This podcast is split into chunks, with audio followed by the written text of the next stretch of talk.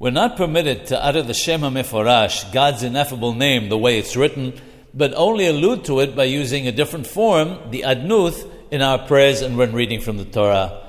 On Yom Kippur, however, the Kohen Gadol, the high priest, used to utter God's ineffable name the way it's written ten times. Since we are not permitted to do so, when we mention what the Kohen Gadol said, we might assume that we should use the Adnuth form that we say in our prayers. Instead, however, we only say the word Hashem, which means the name. The reason is that if we were to use the Adnuth form, it might appear that the Kohen Gadol only used the allusion to God's name the way we say it in our prayers and did not actually utter the divine name the way it is written. Since we only say Hashem, it hints to the fact that the Kohen Gadol actually uttered the name the way it is written.